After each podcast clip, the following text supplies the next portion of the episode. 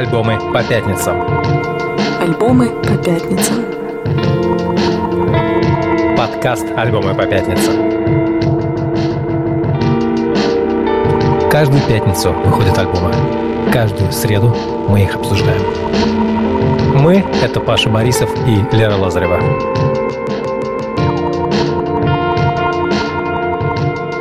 Привет, привет, привет. Это подкаст «Альбомы по пятницам». Меня зовут Паша Борисов, со мной рядом, как всегда, Лера Лазарева. Лер, привет. Привет, Паша. Мы в этом подкасте каждую неделю разговариваем про те альбомы, которые вышли в прошедшую пятницу, и которые нас больше всего зацепили чем-то. И мы пытаемся понять, чем они нам нравятся или не нравятся. Чаще нравятся. Все-таки разговаривать про хейт не очень интересно. И пытаемся объяснить вам, почему нам эти альбомы нравятся. Неделя, к счастью, уже началась нормальная. Знаешь, такой вот год начался, мне кажется, да? Есть такое ощущение? Да, да, однозначно. Есть много альбомов, которые хочется обсудить. Есть много альбомов, которые не хочется обсудить. Например, альбом Гриндея. Ну, как бы, он звучит... Я, я скажу так, я, я сделаю короткую рецензию на альбом Гриндея. Он звучит как Гриндей, и это его главная проблема.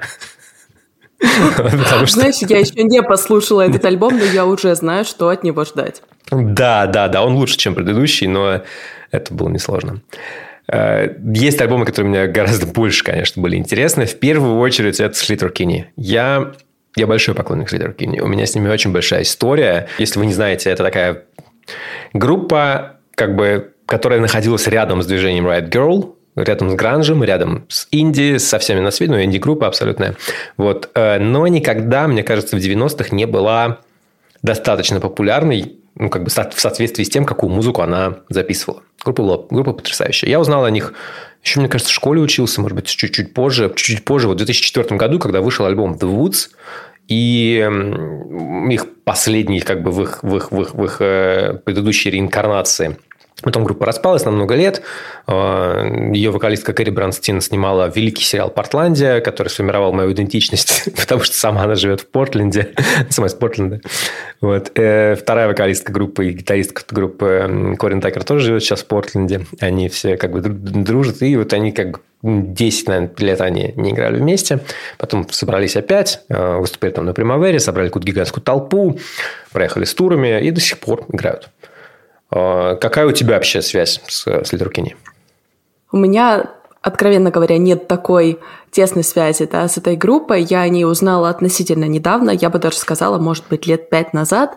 Я помню точно, как выходил альбом в 2019 году, в 2021, и вот сейчас свежий. Но для меня, знаешь, вот если говорить уж совсем откровенно, для меня это была группа, которая, которую я уже узнала как э, ну, такие две взрослые женщины, ну, трое, хорошо их было, да, изначально, а, три взрослые женщины, которые были чем-то известны в прошлом, но я не успела это узнать, я не успела это послушать, и не успела вот как бы зарядиться вот той самой энергией, да, какой-то панк-музыки и тех вообще каких-то, наверное, социально-политических лозунгов, которые в их песнях звучали ну, в большом объеме в 90-х.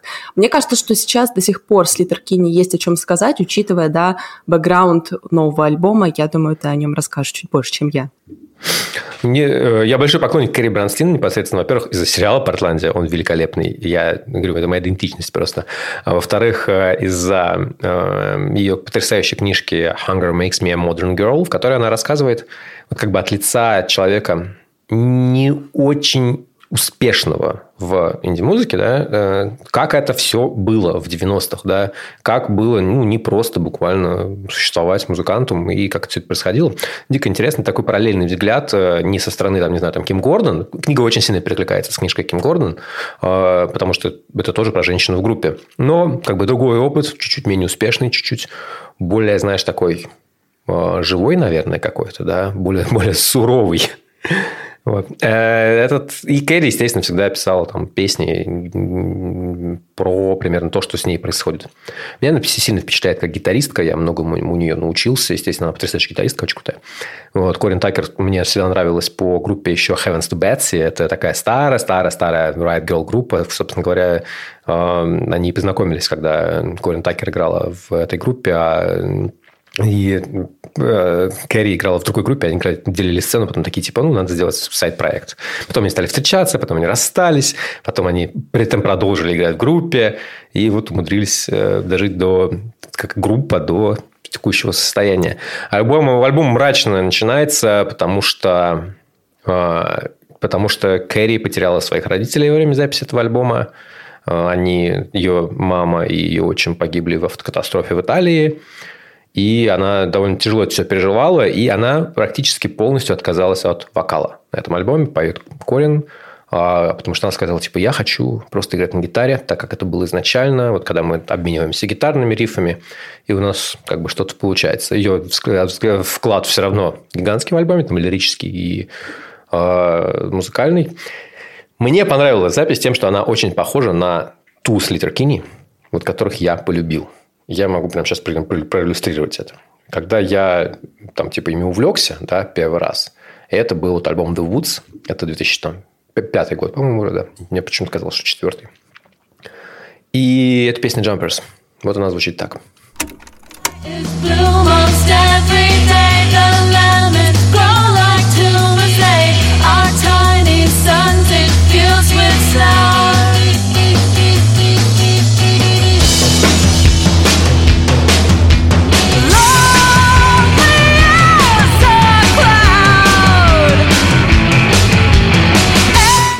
Потрясающая песня. Она написана про людей, которые сбросаются с э, моста в Сан-Франциско.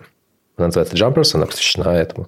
Группа была в максимально плохом состоянии в этот момент. Кэрри, она говорила, у нее были панические атаки, когда она видела своих одногруппниц. А, у нее началась ветрянка от э, стресса.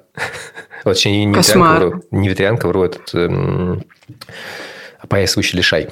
То есть это, ну, это, это на самом Одно деле другого лучше, честно. Это, это на самом деле близкие болезни. Вот, и такое действительно происходит. И это был прям ну, очень тяжелый момент. После этого, собственно, как группа развалилась. После выпуска этого альбома они немножко поездили и все. Новый альбом Little Rope. Песня Small Finds.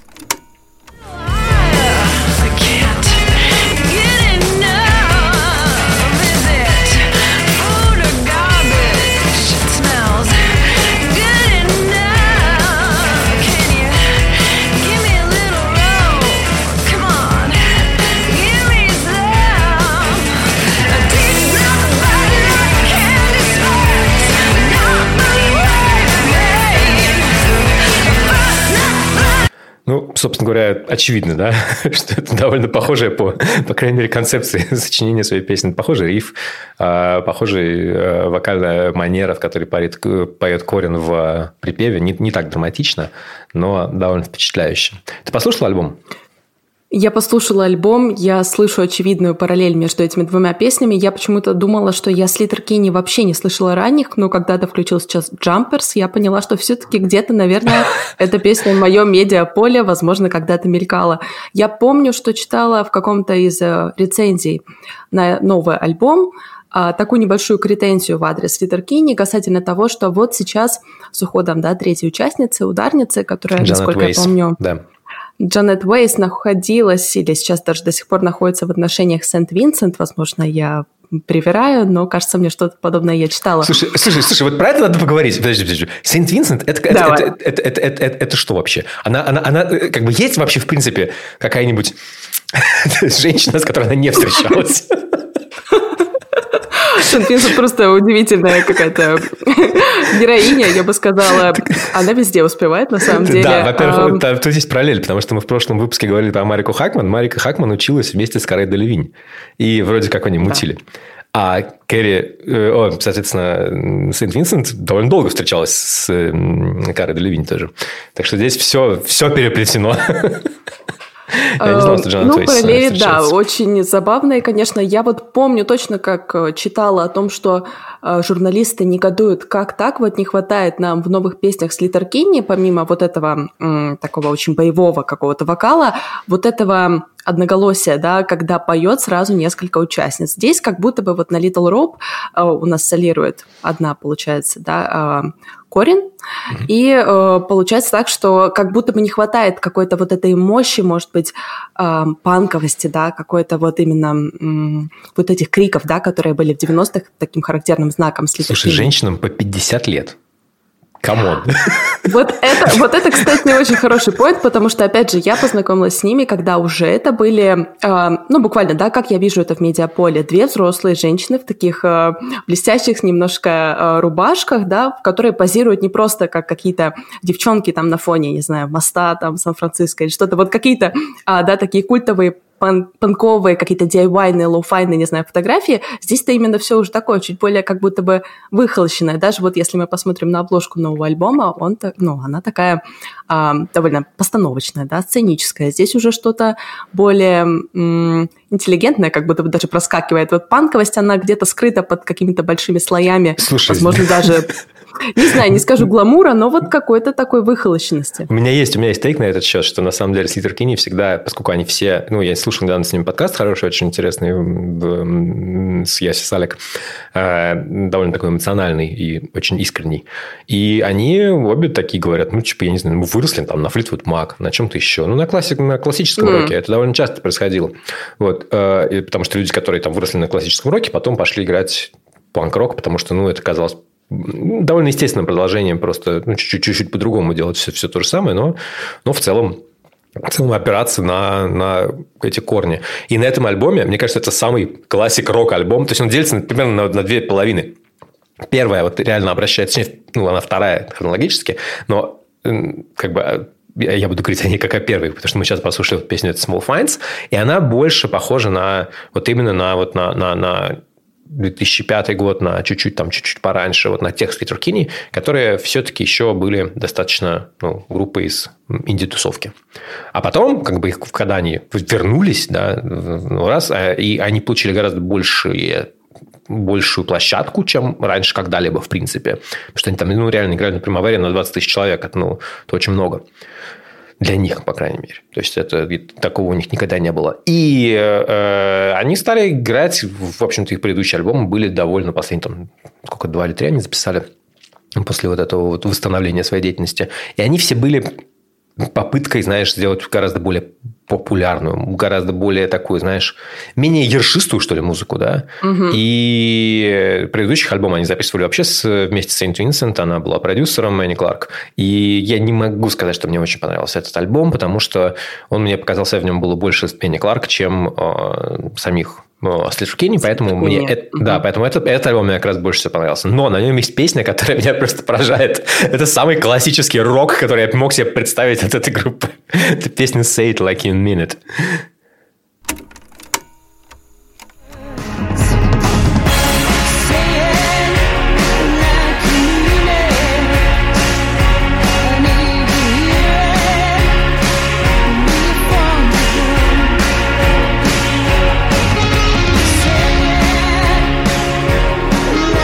Меня сразу одна ассоциация, естественно. Я думаю, что всем примерно понятно.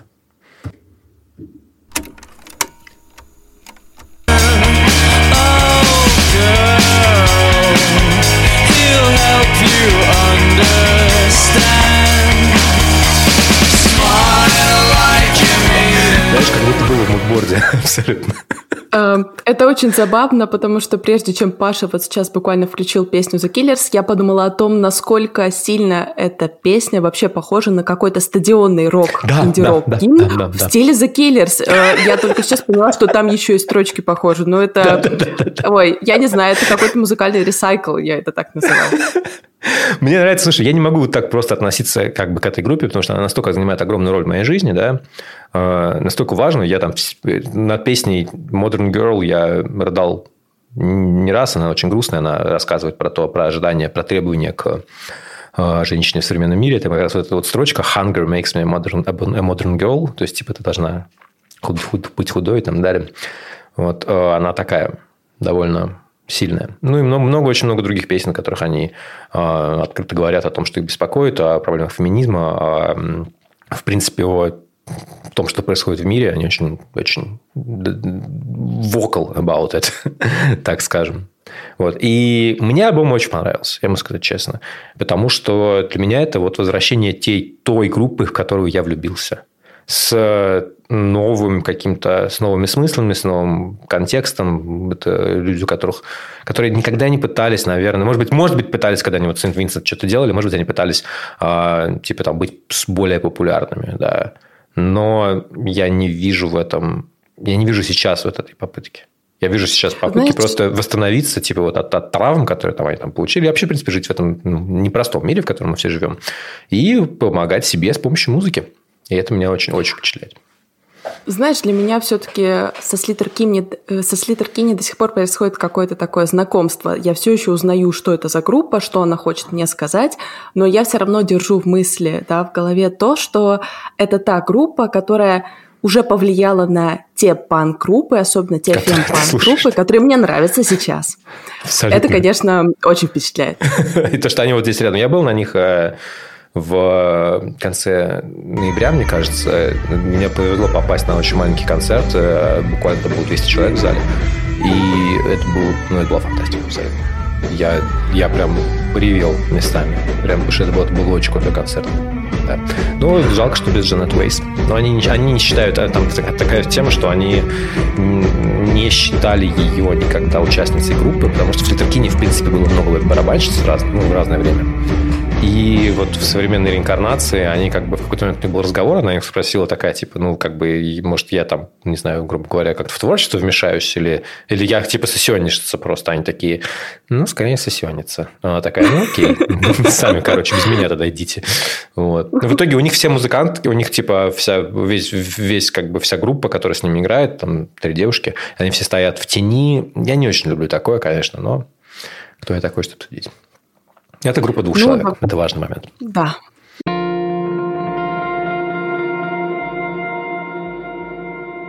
Давай, наверное, все-таки от какой-то активности, да, социальной перейдем к пассивности. Я это так называю, потому что тот альбом, который я тебе сегодня принесла, а, довольно спокойный, довольно размеренный и вообще очень обязательный. Я говорю об альбоме а, группы PEX. Это группа, которая начиналась как проект одного человека, участница Мэдлин Линк из Торонто, канадская исполнительница, которая в свое основное время занимается тем, что она декоратор на съемочной площадке для а, рекламных роликов. И, в общем-то, в свободное время Мэдлин пишет музыку, что я с ней познакомилась с альбомом Take the Cake. Это был ее дебютный альбом 21 года. Он такой был очень простой какой-то по звуку, зацепил он меня одной из песен, которая называлась Silver Tongue. Я бы хотела, чтобы мы ее сейчас включили. Без проблем.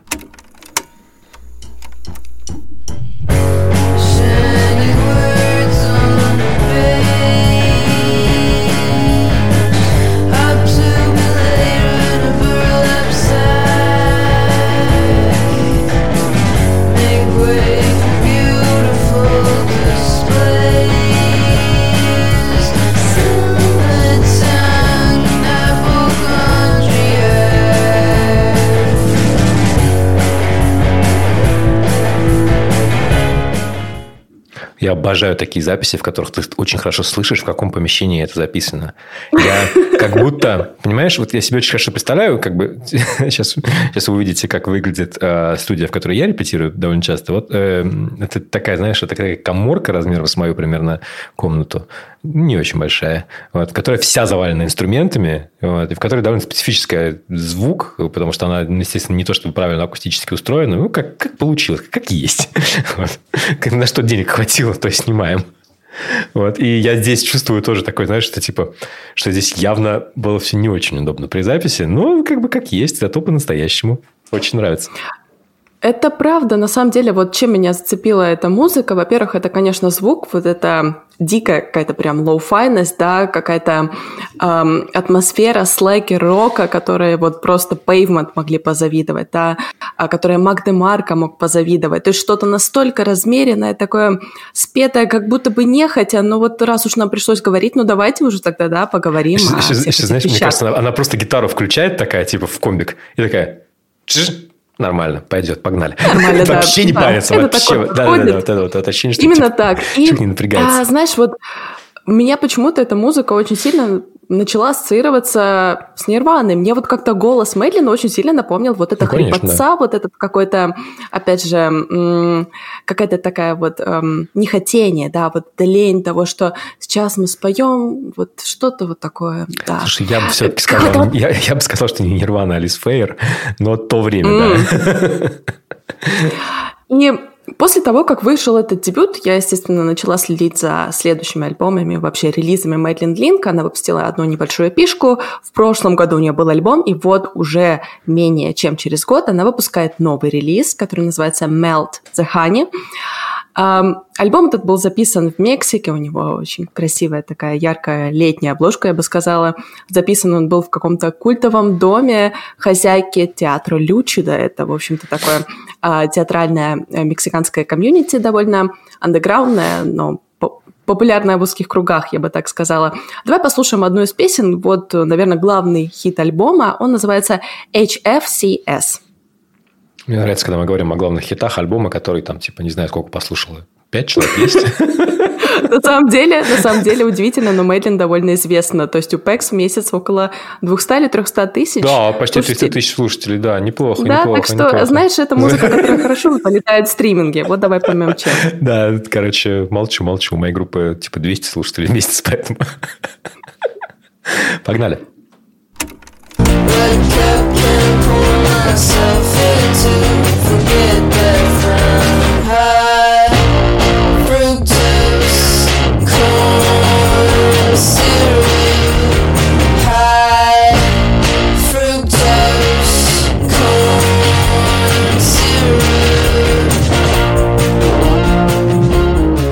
пошел искать билеты, смотреть, приедет ли она к нам. Да, я такое люблю, конечно, да. Пекс выступала совсем недавно в Европе на саппорте у группы Slow Pulp, о которой мы с тобой говорили, поэтому, я думаю, ты можешь сказать, да, вот эти э, все э, связи между группами, да, инди-роком, канадским, американским, неважно.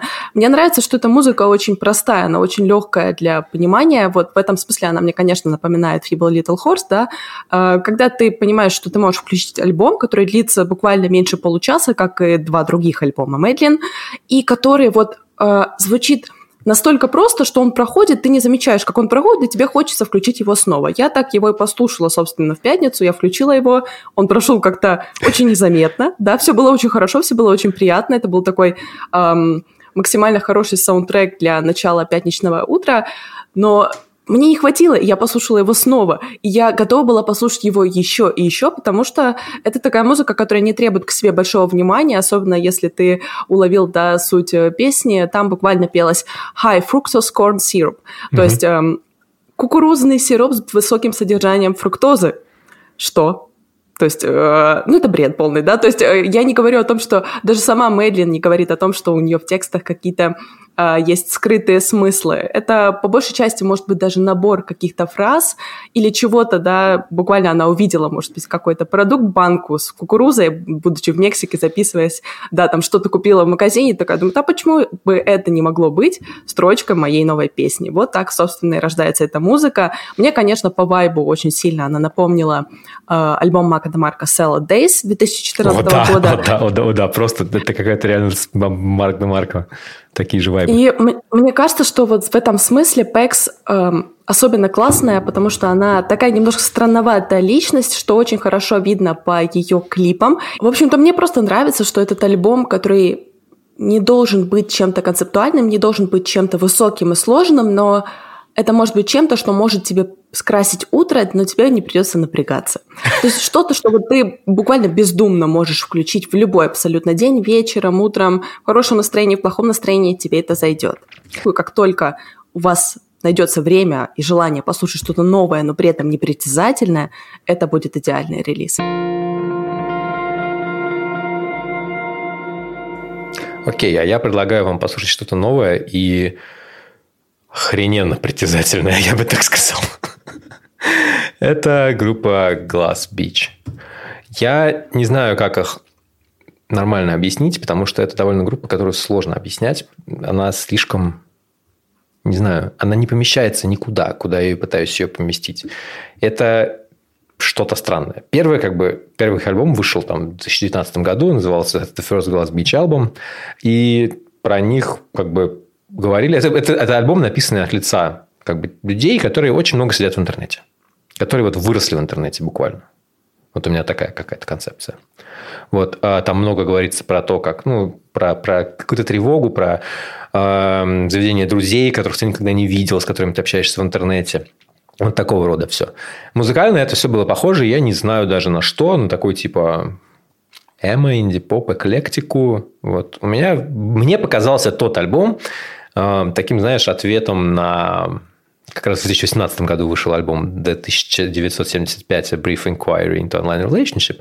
Вот. И мне показался, который как бы много раскрывал типа про то, как, грубо говоря, альбом о том, как мы общаемся в современном как бы в современную эпоху, да, мы общаемся в интернете. И это был такой альбом от... А у Beach получился ответ ну, просто от чуваков, которые такие говорят, типа, не, ну, мы как бы мы не родились в семье актера где-то в Британии, да, мы простые чуваки, где-то там, не знаю, откуда, из Лос-Анджелеса, типа того, вот, сидят, живут, живем вместе с друзьями, и вот с друзьями вместе делаем какую-то музыку, дурачимся, какой-то фигней занимаемся, ну, и, типа, у нас более-менее получается. Альбом оказался ну, я, я тоже, знаешь, такой, не, не, не ожидаешь такого. Когда я первый раз послушал, мне не, не показалось, что он должен быть популярным. Ну, типа, прикольная музыка, но не более. Он стал абсолютно культовым. Э, его там каждую строчку разбирали на какие-то... на, на, на смыслы. Э, и он очень сильно попал вот в такую вот странную онлайн-аудиторию людей, которые, допустим, ну, в 2019 году, я думаю, они уже не сидели в Тумблере, но в целом это вот люди, которые сидели в Тумблере, сидели, сидели на, как бы не на правых форумах, да, типа там Форчана, да, такого рода, а на форумах другой, там, на, ну, я говорю, типа, типа Тумблера, типа определенных сегментов Твиттера, да, а какие-то квир-персоны очень сильно были привлечены этим. Ну, окей, вышел альбом, все хорошо, группа там давала концерт в Майнкрафте, что-то такое, там все дела. Прям они да. были extremely online person. Вот, и, и вокруг, вокруг них как, какой-то культ прям появился. Я наблюдал за этим, такой, ну окей, ладно, культ, культ. Вот, вот в эту пятницу вышел альбом их второй, Plastic Death. Они писали его пять лет. Между этим вышел там альбом ремиксов, но это не так интересно. А, Plastic Death – это... Я я вот как бы, если вы хотите послушать один альбом на этой неделе, послушайте именно этот альбом, э, потому что он вас как минимум озадачит. Меня он озадачил. Просто давай вот начнем немножечко так, типа, кусочечками, кусочечками послушаем, и потом посмотрим, что можно с этим делать. Вот как звучит песня «Sleep Under the Door».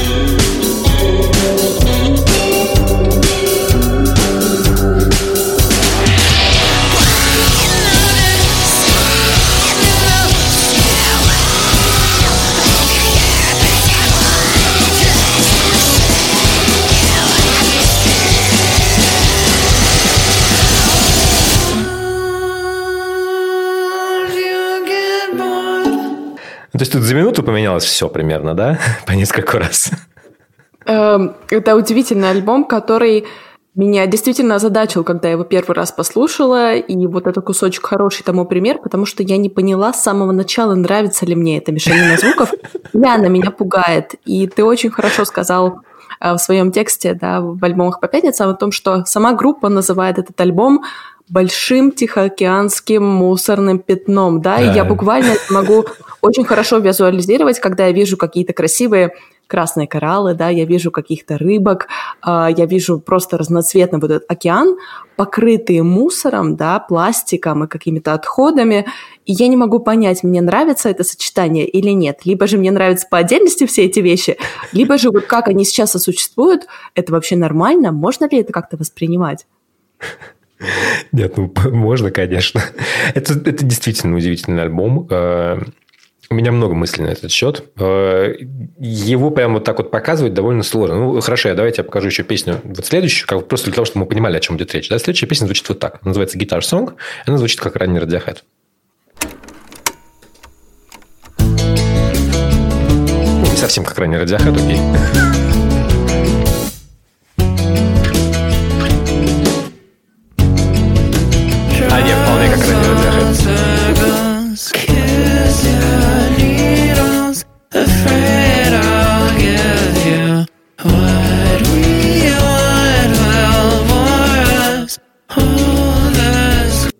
такая вот еще здесь есть музыка. Там много всего. И там, в принципе, вот у тебя на протяжении всего-всего альбома у тебя вот такой вот диапазон. Вот, там довольно много джазовых вставок. потому что ну, и на первом альбоме у них тоже было много джаза. Они явно угорают по, как, по каким-то там джазовым гармониям и тому, что похоже на... Ну, естественно, это не джаз в его понимании как импровизационной музыки, а просто в гармонии и какие-то мелодии, которые нам кажутся джазовыми. Вот. Э, это довольно много сложной лирики, которая, вот как у, у Радиохэта, да, тебе зачастую кажется, что Том Йорк поет ни о чем, да, да. Вот здесь тоже, здесь, тоже, здесь тоже у тебя есть такое ощущение, что они поют ни о чем. При этом, типа, ты проведешь довольно много времени с этой музыкой, и ты такой, типа, а, так вот, так вот тут как бы тут какие-то истории складываются, вот, тут то понятно, все понятно, интересно. Вот. Э, я покопался немножко в лирике, там много интересного про, ну, как про любовь, про жизнь, про какую-то вот, про много очень про ощущение не одиночества, а такого, что типа непонимания мира некого, да много про паранойю современного мира, про паранойю в отношениях, про все на свете, про то, как ты себя накручиваешь, надумываешь. Ну, вот такое же продолжение человека, который очень много стоит перед компом, и жизнь которого это вот огромный монитор да, перед ним, и э, это главное, что происходит. И вот как-то он лирический герой этого, этого альбома именно, именно такой персонаж. Um, у меня тоже было вот несколько мыслей касательно этого альбома. Во-первых, идет он больше часа, и не каждый выдержит, да, такое насыщенное звуковое путешествие, потому что, uh, как мне понравилось, было написано в одной из рецензий, этот альбом, он стоит где-то между прог-роком, потому что все-таки песни очень длинные, они это очень сильно развиваются.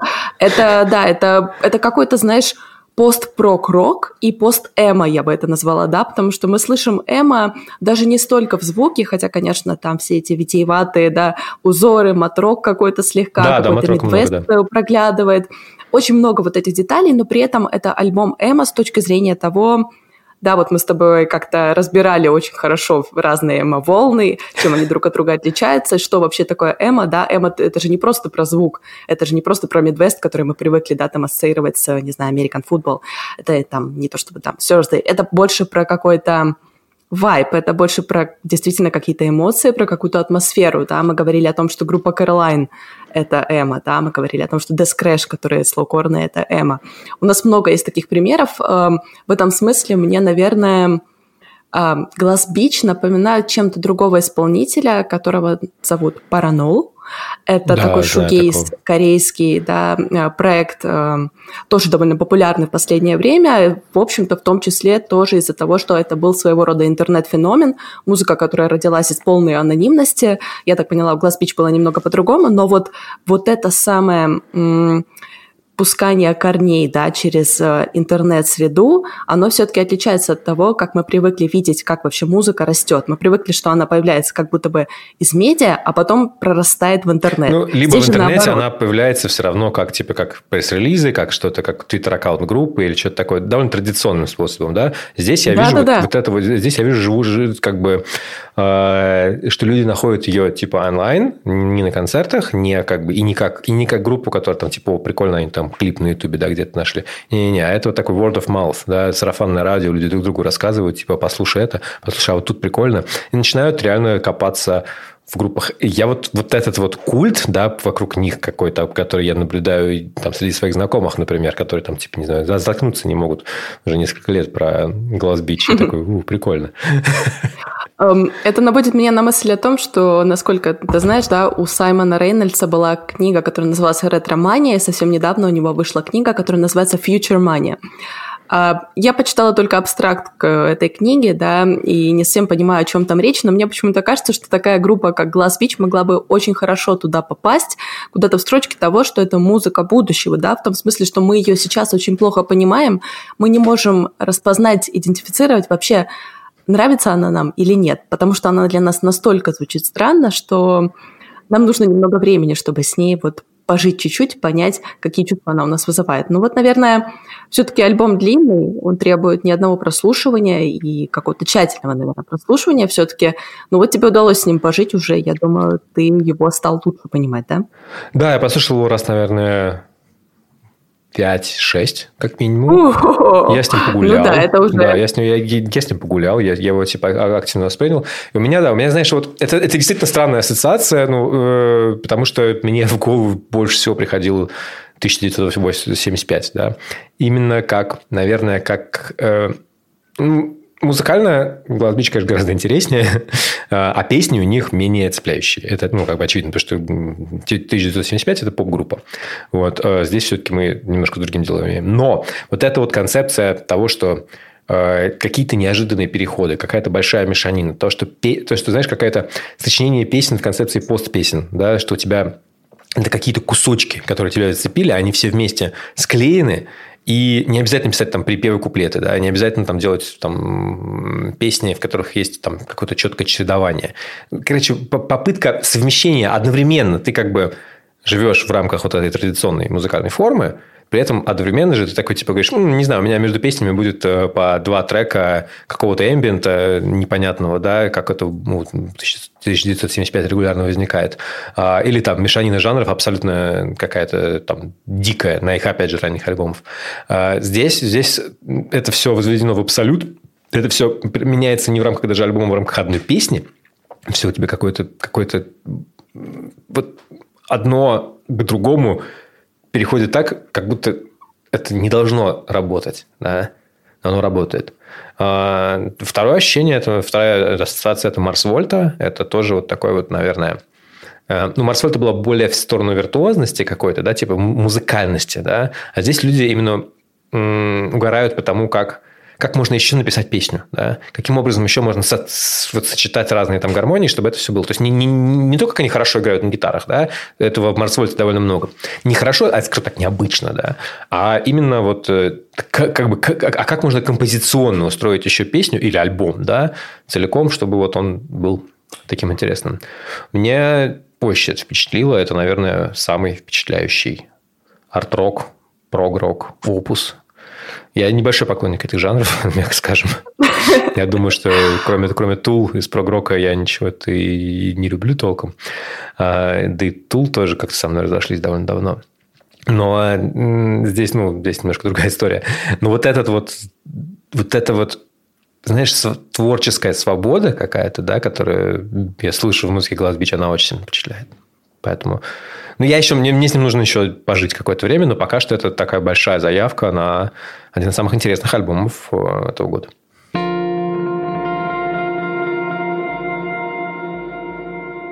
Те, кто не смотрят нас на Ютубе, не видят, что я улыбаюсь, но я улыбаюсь не только из-за того, что вижу Пашу, и мне интересно с ним говорить, а потому что я знаю, о чем я буду говорить дальше. Когда мы с Пашей обсуждали о чем мы будем рассказывать в этом эпизоде, я сказала, что принесу пекс и еще одного секретного исполнителя. Я предвкушаю этот момент, потому что мне очень весело. А, надеюсь, Паш, тебе будет тоже. Как вы знаете, альбомы выходят по пятницам. Альбом, альбомы по пятницам, подкаст выходит по средам, по четвергам у нас выходят фильмы. И в четверг на этой неделе, то есть завтра, а, выйдет фильм, который уже называют лучшим альбомом 2024 года. Это фильм режиссера Йоргаса Лантимаса «Черная комедия» под названием «Poor Things». В русском переводе он называется «Бедные несчастные». Меня этот э, фильм, как я не пыталась скрыться от спойлеров, заинтересовал многими вещами, и в том числе саундтреком, котором я хочу сегодня поговорить, потому что этот саундтрек написал музыкант по имени Джерскин Фендрикс. Джерскин Фендрикс — это очень странная личность, э, чьи, наверное, жанровый спектр определяется как singer-songwriter, арт-поп, электроник, да, и cinematic classical. Вот так его описывают. А, Джерскин э, вышел из той же волны, что и Black Midi, что и Black Country New Road, но остался позади, вот где-то на задворках, казалось бы. Он выпустил всего лишь один альбом Winter Rise в 2020 году, и этот альбом был тепло принят только британской стороной, которая понимала тогда, о чем идет речь. А, мне кажется, вот сейчас люди, которые очень любят Джокстрэп, а, если они никогда не встречались с Джерскином Фендриксом, им обязательно надо послушать хотя бы один трек. И я вот просто предлагаю тебе включить один трек дебютного альбома Джерскина, а, который называется «Манхэттен». Но включим мы его не просто сначала, да, какой-то кусочек, а мы его покликаем. Мы послушаем самое начало, мы послушаем вторую минуту и пятую минуту. Погнали.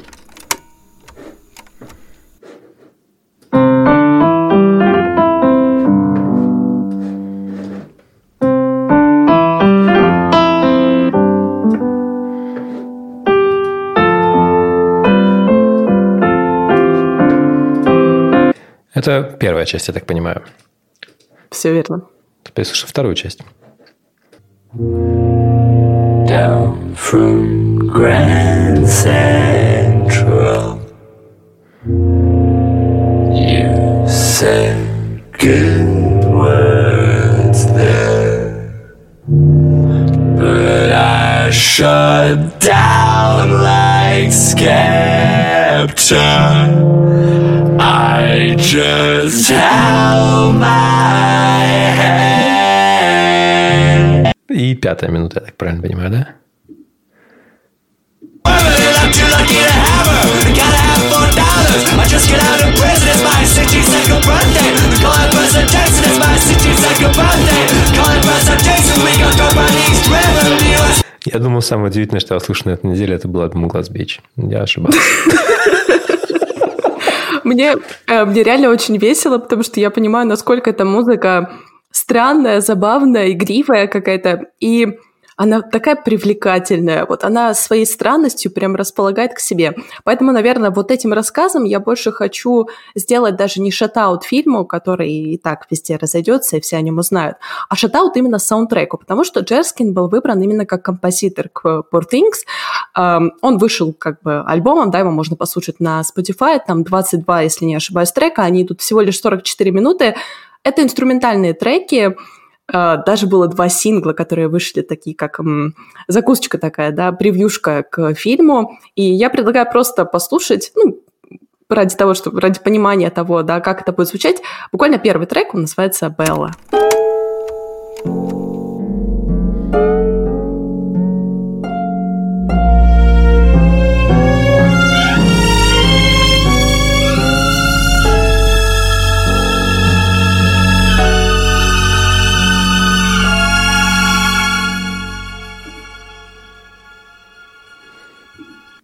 Не, ну красиво. Но я, конечно, не могу.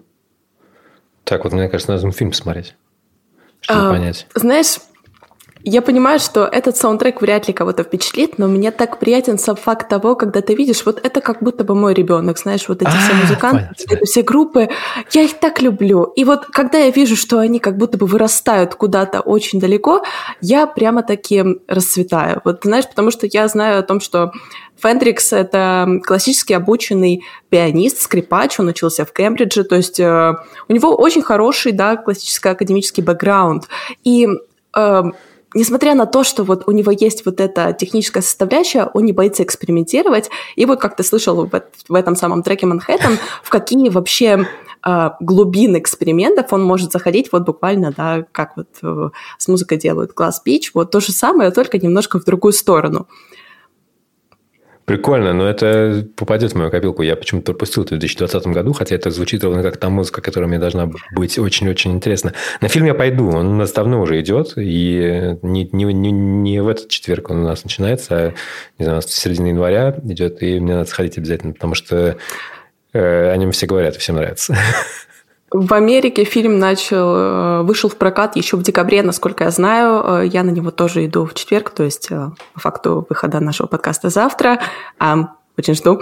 Мне вообще нравится в целом, да, что я хотела добавить. Вообще вся эта тема с тем, как саундтреки последнее время выходят немножко на передний план. Вот, наверное, с Барби это началось, мы с тобой это обсуждали, да, были в свое время хорошие саундтреки в 90-х, в начале нулевых, что-то очень культовое, да, какой-то Cruel Intentions, жестокие игры, был какой-то трендспотинг. Э, Очень большая была дискуссия недавно в чате альбомов по, пятницам о том, какие вообще саундтреки, да, у кого любимые, все скидывали какие-то трек-листы с дискокса. и Прирожденные убийцы, прирожденные убийцы. да, да, вот именно это самое. Я вот буквально вижу, как сейчас это происходит с э, фильмом Saltburn, и если ты знаешь, как завирусился трек исполнительницы Софии Элис Бекстер э, «Murder on the Dance Floor» настолько сильно, что Слушай, я вчера, даже- я вчера, подожди, я вчера был в э, ветеринарной, да, мне нужно было показать, ну, знаешь, как приходишь, приходишь к ветеринару показать кошку. Ко- Ветеринар тебе буквально Да. говорит, такой, типа, у вас очень хорошая кошка. Меня вот так вот было.